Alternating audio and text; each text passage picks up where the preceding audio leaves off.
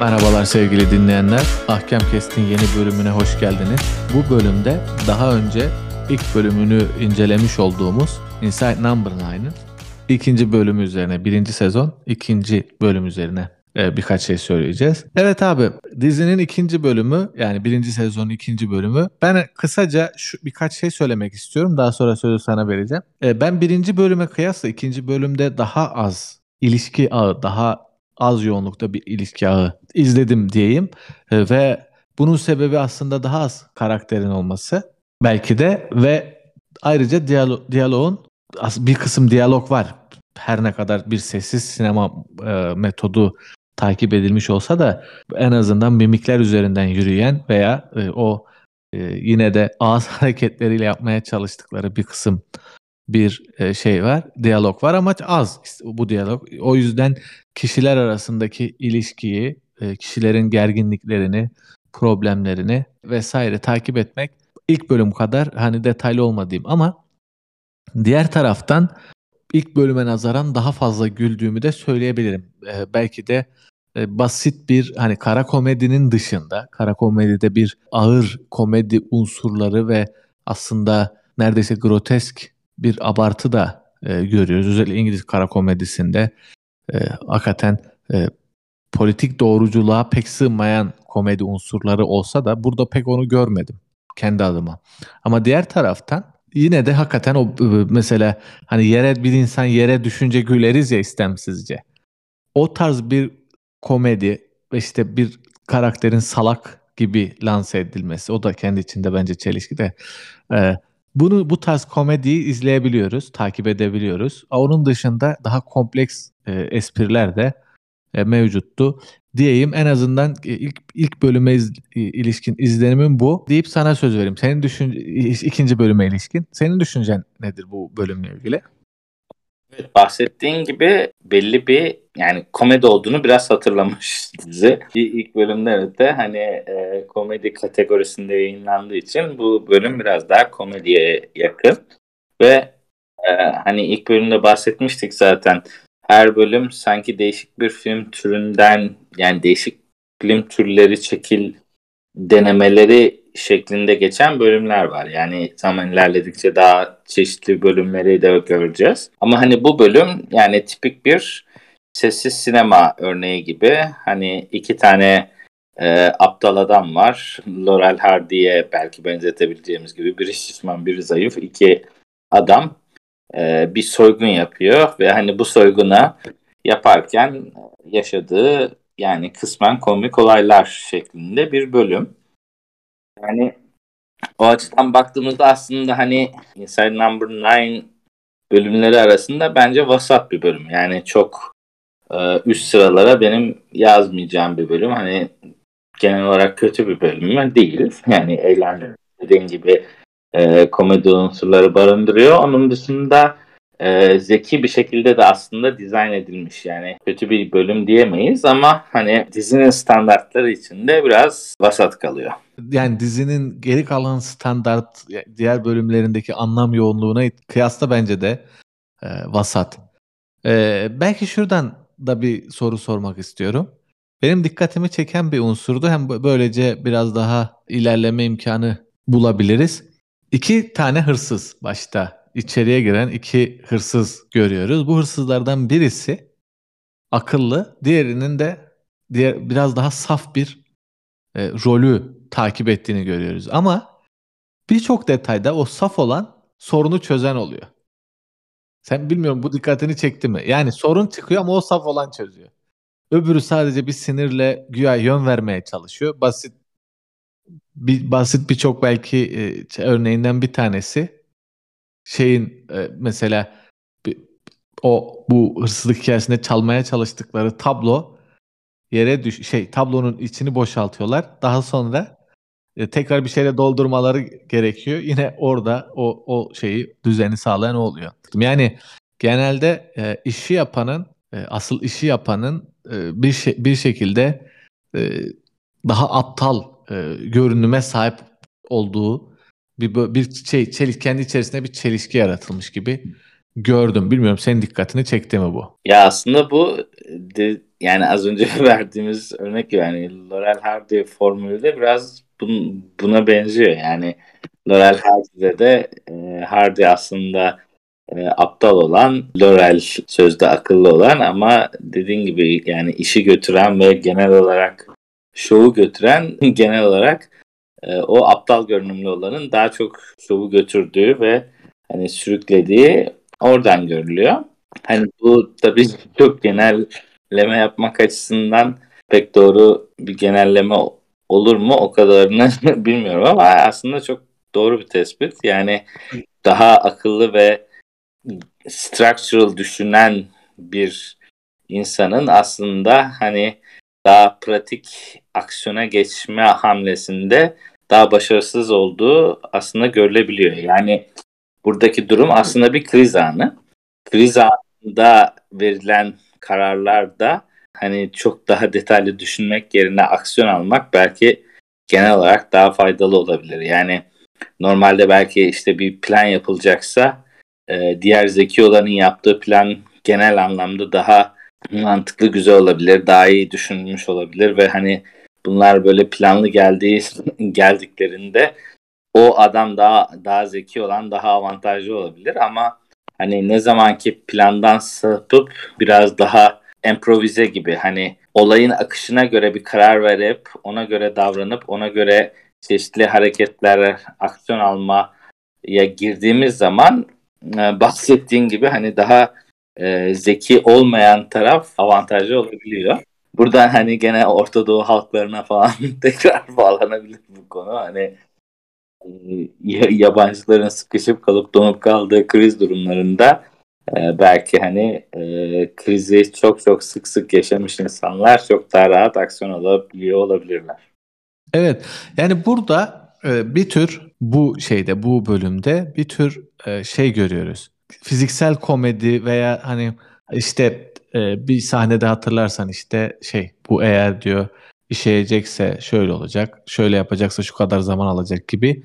Bunun üzerinden hani çok doğrudan bir komedi var. Ama ben şunu da gördüm. Ee, aslında tabii ki bu dizi bir black comedy dizisi ama başka bir türü de barındırıyor. Mesela bu çok iyi bir e, aksiyon gerilen, gerilim e, şeyi modu da sunuyor bize. Yani ilk sahneden bahçeden içeri e, girme gir, girmeye çalışırlarken bir anda ışığın yan, yanması ben ilk izlediğimde hemen gerdi beni. Çok yani çok böyle ağır bir gerilim değil ama ha ne olacak acaba dedim. Acaba ne olacak diyor insan. Ve sonra o tekrar tekrar oluyor. O, tabii... o, o, o gerilimi içerideki amca hiç yaşamıyor. evet yani e, çalan, çal, ilk başta zaten çalmaya başlayan müzikle beraber bizi bir moda sokuyorlar. Şunu anlatmaya çalışıyorum. Şimdi bir moda giriyoruz. Bir gerilim modu. Acaba ne olacak? Bir gizem. Gizem modu var. Yani acaba ne olacak diye soruyoruz. Bir anda o ışık yanıyor. Orada hırsız gözüküyor. Geriliyoruz. Sonra bu bir aptallığa belki fiziksel komediye veya bir aptallığa dönüştürülerek bunun bir komedi o şeyine e, evrilmesi yani o şekle bürünmesi sağlanıyor. Aslında böyle olmasa o ışık yandıktan sonra o gizemi veya gerilimi arttıracak başka şeyler olsa yere düşüp yuvarlanma, tekrar tekrar ışığı yakma gibi aptalca şeyler hani komik şeyler yapmasalar o gerilim artacak veya işte birisinin yukarıdan aşağı inmesi, birisinin mutfakta o şeyle bir düzen içerisinde monoton bir şekilde havuçları ya da o neyse oradaki sebzeler kesme güzel olduğu. Üst üste SMS atması. Evet öbürünün tak diye mesela tam böyle gidecek SMS. Bu şimdi kendi içerisinde bir aptallık ama bir de gerginlik de yaratıyor ya. Bu ikisini de çok güzel vermiş bence. Yok evet yani genel olarak o e, gerginlik güzel verilmiş ve hani bir sonraki yani aslında biraz hani olaylar silsilesi olayları arka arkaya dizip yani bir insan nasıl yakalanır nasıl yakalanmaz hani yakalanırken başına neler gelir bunların başına sık sık olaylar geliyor ama onlardan da hani nasıl sıyrılırlar o baya e, aslında iyi verilmiş durumda. Orada mesela köpeklerin de rolü çok iyi. Yani bir, bir ufak köpek e, olaya dahil oluyor ve hani o onun yarattığı bir havlamayla yaratılan bir gerginlik var ve Ama kimse küçük köpeğin havlamasını dikkate almıyor. O sırada hani ondan kurtulmaya çalışırken çok daha büyük bir köpek dışarıdan geliyor. Hani bu tip unsurlarda aslında güzel bir komedi unsuru yaratıyor. Bir diğer mesele de arka arkaya yine bu gerilimi, aksiyonu bir bilinç akışı şeklinde mi demek lazım? Ya da bilinç ke- kelimesi fazla olacak ama bir akış içerisinde bir bir çeşit yani şöyle düşünelim. Mesela bir adam bir anda merdivenlerden aşağı düşer. O yetmez bir de aşağıda başına su dökülür. Yetmez tam ayağa kalkacak su yere döküldüğü için ayağa kayar bir daha düşer. Hani arka arkaya olan e, kötü gidişat vardır ya. Bunda o da var. Yani bir aslında izlendiği zaman sürekli bir şey var. E, aksiyon. Sürekli. Yani ilk anlamıyla literal anlamıyla bir aksiyon içerisinde bitmeyen bir aksiyon ve her eylem bir başka aptalca şeyi peşinden getiriyor. Yani e, işte bir anda içeri köpek giriyor. Tam işte bir şeyleri yapacaklar. Yukarıdan birisi iniyor. O ondan kurtulacaklar. Tam işte şey tam o sırada çıkarmışlar.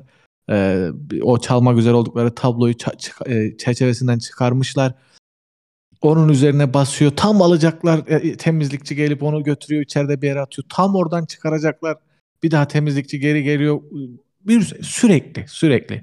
Bu da büyük bir hem hız bir çırpıda izlenme hızı hem de sürekli böyle gözün açık takip etme. Yani gülüyorsun ama bir, bunu da güzel vermişler yani. Peki tab- tablonun e, yüksek sanatsal değeri hakkında ne düşünüyorsun? Şimdi o bir sahnede ona ilişkin bir diyalog da var. Yani sessiz diyalog diyebileceğimiz. Ona ilişkin bir diyalog da var. Şimdi eğer şuna bakacak olursak bir defa bir eseri değerli kılan şey e, büyük ihtimalle üç şey oluyor. Birincisi zaten eseri yapan kişi. Şimdi o eseri yapan kişi yani e, sanatçı eğer birçok eseriyle ünlü olmuş ve o bütün eserleriyle ürettiği bir anlam e, mı taşıyan birisi olunca onun bir eserini bulundurmak veya onun bir eserine sahip olmak kendi başına bir kere değerli oluyor. İkincisi ise eserin tabi olduğu akım veya tabi olduğu yani ekol diyelim. Özellikle bu ekolden kastım bir sanat ekolü olarak diye düşünmeyelim bunu sadece. Örneğin belli bir şehrin çevresindeki sanatçılardan bir sanatçının yapmış olması bir esere kendi başına bir değer katıyor. Belli bir dönemde belli bir şehirde bulunan. Ee, bunun veya belli bir işte kilisenin, üniversitenin, şunun bunun e, oluşturduğu bir grup sanatçıdan birisinin sadece o gruptan birisi olmasından dolayı yaptığı eser de bir değer oluşturuyor. Bununla beraber ekole de yani işte e, belki soyut izlenimcilik belki işte doğrudan doğruya romantik bir ekolü gibi o tarz bir ekolün ilk eseri. Yani e, bizim bugün e, bir iyi eseri, büyük eseri diğerlerinden ayırmamızın iki tane şey vardır. iki tane özelliği vardır. Bir, kendisini genelde kendisinden önce hiç yapılmamış olması yani bir avantgardı te- temsil etmesi. İki, bununla beraber kendisinden sonra da çok yapılıyor olması. Bu çok önemli. Yani avantgard dediğimiz e, ve büyük eser dediğimiz şeyleri işte kendisinden önce hiç görülmemiş ve bir şekilde orijinal bir yeniden yapım, bir eleştiri geliştiriyorlar. Ve daha sonra da bu çok beğenildiği için sürekli benzer o ekolden eserler yapılıyor. Bu öyle bir eser olabilir. Bir sanatçı yapan sanatçı çok büyük bir sanatçı olabilir. Yapıldığı yer olabilir vesaire. Bir de bir eser, unik bir eser bir açık arttırmaya çıkıyor o açık arttırmada bu günümüz, günümüzde çok yaygındır ve en çok aslında bundan dolayı ve kendi başına artık bir kıymetli eşya oluyor. Yani o esere birisi artık 300 bin verdikten sonra o kayda 300 bin dolarlık, 3 milyon dolarlık, 30 milyon dolarlık neyse bir eser olarak geçiyor ve artık o sana e, o alan kişi bir şekilde onu 30 milyon olarak da koruyor. Ve bu hem bir vergiden kaçınma yolu olarak, bir kara para aklama yolu olarak bir sürü başka şey olarak kullanılıyor. Ama artık o eser 30 milyon dolarlık bir eser oluyor. Yani ondan sonra o kişi elinden çıkarttığı zaman da genelde 30 milyon dolara çıkarıyor. Çıkarmak istediğinde. Ya sen bunu salak gibi bu kadar parayı verdin demiyor kimse. Sanat dünyasında böyle bir şey var. Ama tabii bu, bu bir açık arttırma müzayede sırasında yani birisi gelecek de böyle alakasız işte 300'e 500'e gidecek ya da 3000'e 5000'e gidecek bir esere 30 milyon verecek gibi değil. Zaten o kendi tonunda buluyor onu. Bunlardan dolayı ben aslında bir eseri böyle çok değerli kılan şeyin ne olduğunu ilk etapta e, tespit etmenin güç olduğunu düşünüyorum. Ayrıca ayrıca sözü belki uzattım biraz. E, ayrıca bu e, mevcut eserin tam burada bir de son olarak onu söyleyeyim.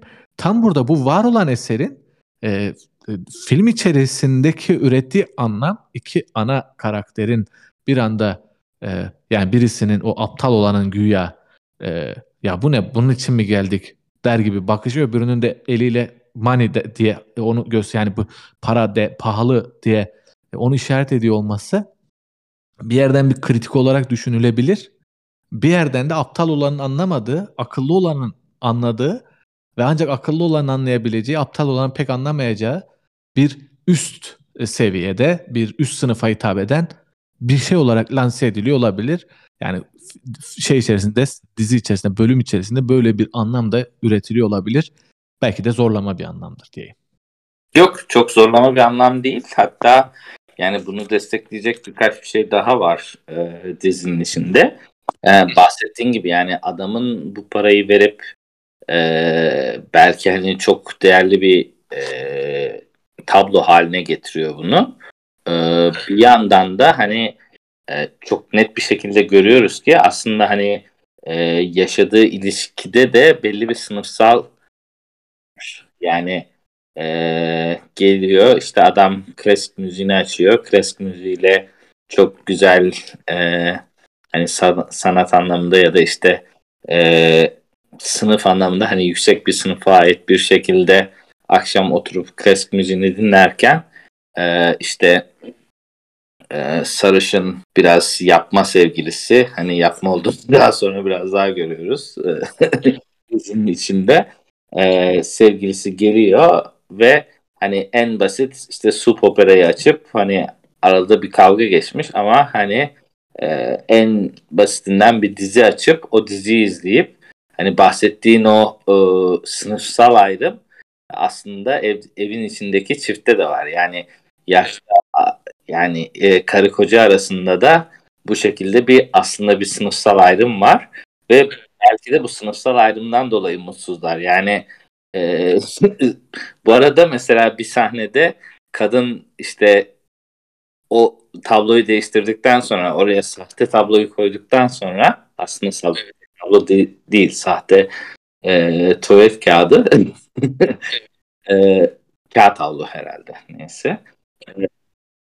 Mesela kadın geçerken bunu aslında fark ediyor e, bir sahnede ama hani önemsemiyor zaten çünkü hani onun açısından oradaki o e, kağıt tablolu tabloyla e, ilk baştaki o e, tablo arasında da hani e, karşılaştırma anlamında çok bir fark yok aynı. öyle Belki yani. de bence hiç fark etmiyor da olabilir. Bakıyor bir değişiklik mi var burada diye bir boyunu büküyor ve fark edemiyor değişiklik gibi. Aynen öyle fark edemiyor. Ama mesela muhtemelen o anda adam görse belki fark edecek. Yani e, bahsettiğin o hani sınıfsal ayrım ve sınıfsal anlama e, o ikisi arasında da mevcut. Evet burada tabii bu sessiz sinemanın veya sessiz sinema komedisinin bir diğer yani biz bu denince kim geliyor? Charlie Chaplin geliyor. Ve bir Charlie Chaplin şeyde e, modernize edilmiş. Aslında nasıl modernize edilmiş bu komedi içerisinde? Belki de bir kara komediyi de içine gömmüşler. Dediğim gibi bir tür e, aksiyonu da arka arkaya yığılan aksiyonu da aslında Charlie Chaplin filmlerinde de o aksiyon var. Arka arkaya e, e, izlenen bir e, aksiyon ve bundan sürekli ortaya çıkan komedi var. Bu buraya da bir mesaj var gibi e, geldi bana. Bu arada Charlie Chaplin demişken e, Charlie Chaplin'e yapılan bir diğer atıfta e, oynayan kadın oyuncu Charlie Chaplin'in torunu. Buradaki şey hani sessiz sinemaya olan atıf biraz hani oyuncu seçiminde de etkilemiş. Ve hani Charlie Chaplin'in torunu da e, bu bölümde konuk oyuncu olarak yer alıyor. Evet Mr. Bean de yapıyor bunu. İşte aslında o, tam onu söyleyecektim ben. Charlie Chaplin'in torunu oynuyor burada. Ve o, onun üzerinden yapılan bir şey de var. ilişkilendirme de var. Ona Chaplin. E, ve bu, o, aslında e, bundan dolayı o sessiz sinema ve sessiz komediye dair bir e, bir e, hem o, de, o yine dediğim gibi kasta yer alan birisi üzerinden Sabrina e, şeydeki adı, dizideki adı. Hem birisi üzerine hem de zaten teknik üzerinden var. Mr. Bean de bu tekniği kullanıyor. Ama burada Rowan Atkinson. efendim Rowan Atkinson. Evet, Rowan Atkinson. Rowan Atkinson da bu tekniği kullanıyor. Ama bence hani bölüm olarak e, Mr. Bean işlerinden daha kaliteli bir bölüm. Yani e, şimdi Inside Number 9 standartlarında vasat bir bölüm dedik ama hani o standartlarda da aslında hani e, o standartlara göre çok daha yüksek bir e, bölüm var elimizde. Yani hem kom- komedi olarak hem de yapılan dizayn olarak bence akıllı bir dizayn var. Yani e, bahsettiğim gibi yani sessiz sinema nasıl yapılır günümüzde? Hani e, bir hırsızın sessiz olması gerektiği için hani bir hırsız fikri aslında güzel bir fikir. E, hırsıza ek olarak hani kavga etmiş çift de e, sessizliği sağlamak için e, güzel bir fikir. Hani o açıdan e, genel e, bölümün dizaynı bence başarılı. Yine diğer taraftan bu sessizliğin uyandırdığı o gerginlik, müziğin o sessizlik içerisinde o müzik ve televizyonun bozduğu e, ve insanı yani farklı anlamlarda bozduğu sessizliği farklı çeşitlerde sen de güzelce az önce söylediğin gibi yani farklı iki e, sessizliği bozuş biçimi, farklı iki sınıfın veya farklı iki anlayışın sessizliği farklı şekillerde bozuş biçimi diyelim. Peki burada e, belki de bir komedi unsuru ama konu işte az önce konuşmadık ama komik sahnelere tek tek değinecek olursak yani tek tek mi de aklıma gelen komik sahneleri ben sayacağım. Güldün mü veya e, senin aklına gelen komik sahneler nedir gibi. Çünkü hakikaten çok çok detay var. Ben e, en fazla e, güldüğüm aklıma gelince de e, güldüğüm o kü- küçük köpek iki büyük iki köpek var birisi büyük biri küçük bir anda küçük köpeği şeye vurması cama vurması bana çok müthiş bir müthiş komik gelmişti. İkincisi e, şey çok komik gelmişti. E, bu e, e, Köpekli sahnede e, büyük köpeğin giriş anı da komik. Evet büyük, büyük köpeğin giriş anı da komik. Bir de hani aklıma geliyor sırayla sırayla da şey yapabiliriz. İkincisi de taş atıyor ya mutfağın köşesinde oturuyor o aptal olan. Öbürü taş atıyor. Hani geri dönsün de ortamı kavrasın ortamda bir değişiklik var. Bu geri dönüyor ne oldu diye yukarı bakıyor. bakıyor ya. O sahnede de ben çok güldüm nedense. Yani nerede hani zaman ve mekan olarak nerede olduğunu bilmiyor. Yani düşünsene hırsızlık için bir eve girmişsin. Bir, bir şekilde gerilim had safhaya çıkmış. Herkes etrafta dolaşıyor ve sana bir şey çarpıyor. Acaba kim atmış olabilir? Hiç umursamadan yukarıya bakıp "Lan nereden düştü bu gibi. Evet. Bu Yani da ben- çok komik bir sahneydi. Yani ben şahsım adına şeye az bayağı güldüm. Yani o SMS'li sahnelere. Hayır Yani SMS o- çok komikti. O benim yani gerçek hayatta da yaşadığım hani e, yani atmayın ya şunu. Artık tamam an yapmayın dediğim bir şeyi hani e, tamam diye bir cevap dönme herkes yaşamıştır. Abi müthiş bir şey söyledim biliyor musun? Bilmiyorum yanlış mı düşünüyorum ama o SMS sesi gerici bir ses değil mi kendi başına? Evet kendi başına gerici bir ses. Yani oradaki filmdeki e, yeri, zamanı zaten yükseltmiş. Bir de kendi başına da gerici bir ses. Şimdi düşününce müthiş kullanmışlar gerçekten onu. O, o, o kısım ben bayağı güldüm. Onun dışında işte bahsettiğim o kadınla erkeğin birbirlerinin kumanda kavgası ve hani birinin e, klasik müzik dinleyip diğerinin e, EastEnders aşma isteğiyle hani birbirlerini böyle e, hem o işte class difference'ın e, asyonunu verip hem de işte e, de benzer bir şekilde sonuçta hani günün sonunda aynı koltuğu paylaşmaları e, bence güzel detaydı. Bir de işte e, yani bence genel olarak en komik sahne o e, yapılan sanat eserini direkt e, kağıt havluyla ve pozitifle tekrar tekrarlayıp oraya yapıştırarak yenisini yapma sahneleri bence bayağı akıllı ve güzel sahnelerdi. Evet bir de genel olarak mesela işte yukarı çıkıyor o kadın kadın en azından hani kadın olduğunu düşünüyoruz ama bir sahnede bu kadın değil ya da bir bir bir e, şekilde bir kadın hareketi göstermiyor. İşte e, şey yaparken işerken ayakta işiyor falan. Acaba bu bir e, trans birey mi gibi bir şey oluyor. izlenim oluşuyor. E, ama buna ilişkin başka bir şey de yok. Sadece oradan öyle bir ben bilmiyorum ben yanlış mı hatırlıyorum. Yani bunun dışında işte bir de Peru Peru'nu çıkarıyor. Açıkça belli oluyor gibi. Ya açıkça belli oluyor ama orada bırakıyorlar. Yani onun üzerine de çok başka bir espri eklememişler. Yani tabii ki böyle bir şey var. İşte Peru'nu çıkarıyor şu bu.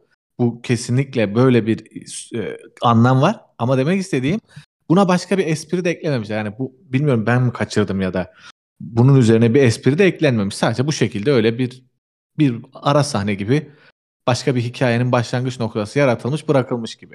Yani bu ıı, genel olarak ikisinin arasındaki ilişkide hani baskın rol kimde ona belki bir ufak at, atıfta bulunmak olabilir ama e, dediğin gibi yani e, hikayenin genel akışına çok fazla bir hizmet eden bir durum yok. Biraz daha espri katmak için konulmuş bir sahne. Evet bir de şu var gene hikayenin ben genel çerçevesine bakınca az önce de belki ben başka bir anlamda söyledim. Yukarıdan aşağıya bırakılmış ve sürekli kötüye giden bir şey. Yani önce bir adam huzurla bir yere oturuyor. Aslında bizim baktığımız yerden eğer o adamla empati kuracak olursak huzurumuzu kaçıran iki hırsız giriyor içeriye. Yok ama çok huzurla oturmuyor. Bence zaten kavga etmişler. Yani orada o orada bir kavga var. Kavgadan işte aşağı inmiş lanet olsun sana gibi oturmuş yemek yiyor. Ha, yani eğer sonraki kavgayı görmeseydik ama bunu bu şekilde hissetmiş miydin başta bir ger yani evet bir gerginlik var ama ilk başta Hayır, mesela... başta kızı gö- kızı görmediğin için zaten bir şey görmüyorsun ama ilk andan beri sessizliği devam ettiriyorlar ya. Sessizliği devam ettirdikleri için aslında hani e, bir aralarında bir şey var. Onu seziyorsun. Evet. Evet şöyle şöyle diyorum ben. Şimdi adam geldi, çorbası geldi, hırsızlar geldi. Sonra bir anda adamdaki empatiyi kesip hırsızlarla empati kuruyoruz. Çünkü bütün e, kadraja onlar sığıyor sürekli ve onları oturtuyorlar ve onların eylemleri ve ister istemez yönetmen bizi hırsızlarla empati kurmaya zorluyor. Hırsızlarla empati kuruyoruz. Sonra hırsızlar huzursuz. Onların düzeni bozuluyor. Çünkü adam ilk, e, ilk etapta şöyleydi. Adam hiç ilgilenmiyordu çok rahat bir şekilde ışık açıldı, kapandı. Yani biz empati kurana kadar hırsızlarla aslında hırsızların her şeyi iyi gidiyordu. Biz empati kuruyoruz, hırsızların dünyasına geçiyoruz. Sonra onların düzeni bozuluyor. Köpekler geliyor, bak o evin hizmetçisi geliyor. Sonra yukarıdan başka bir kadın geliyor falan derken e, ara sahnelerde hizmetçiyle evin e, diğer evdeki diğer kadınla işte vesaire empati kuruyoruz. Sonra hırsızlarla koyuyoruz derken başka bir hırsız bir şekilde dahil oluyor. Onunla empati kuruyoruz. En son sahnede o e, şeye gerçek tabloya ulaşamıyor. Ve asıl en sonunda da zannedersem yanlış mı hatırlıyorum çünkü ben e, tekrar sonunu şimdi tekrar izlemedim ama en sonunda da zaten bu eldeki tablonun hepten e, sahte bir tablo olduğu e, ortaya çıkıyor. Evet. Ve böylece yani, Vallahi işte o ortaya çıkmadan Ar- alıp götürüyor. Belki de satacak. Kim e, götürüp satıyor? Yok sat, sattığını görmüyoruz tabi de. Yani gerçek tablo zannedip o kağıt tabloları alıp gidiyor adam. Yani belki de hani bahsettiğimiz üst sanat modelinden hani onu belki e, bunu da bir sanat eseri olarak nitelendirilip hani belli bir değerini belki koruması sağlanacak. Bilemiyorum yani. Evet abi. Dizi ee, zaten harikulade bir dizi. Ee, izl- yani ilk bölümü de harikuladeydi. ikinci bölümü de harikulade. Kesinlikle. Ve e, birçok detayıyla, birçok ayrıntısıyla üzerine her bölümde ayrı ayrı konuşturuyor. Belki biz burada şimdi 30 dakikalık bir konuştuk ama bir 30 dakika, bir 30 dakika daha başkaları daha bir sürü şey konuşabilir. İnternet üzerinde bir sürü yorum da var zaten. Koskocaman wiki sayfaları var bir sürü. Yani hem Wikipedia'da var ayrı wikileri de var bildiğim kadarıyla. Diyelim ve bu bölüme puanını rica edeyim.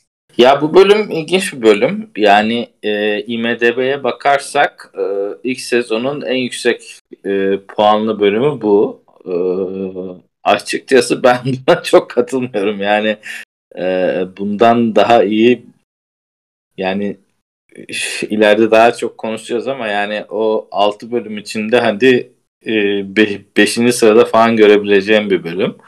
Yani o yüzden e, tabii biraz daha düşük puan vereceğim. Yani IMDB puanı bu bölümün 8.9.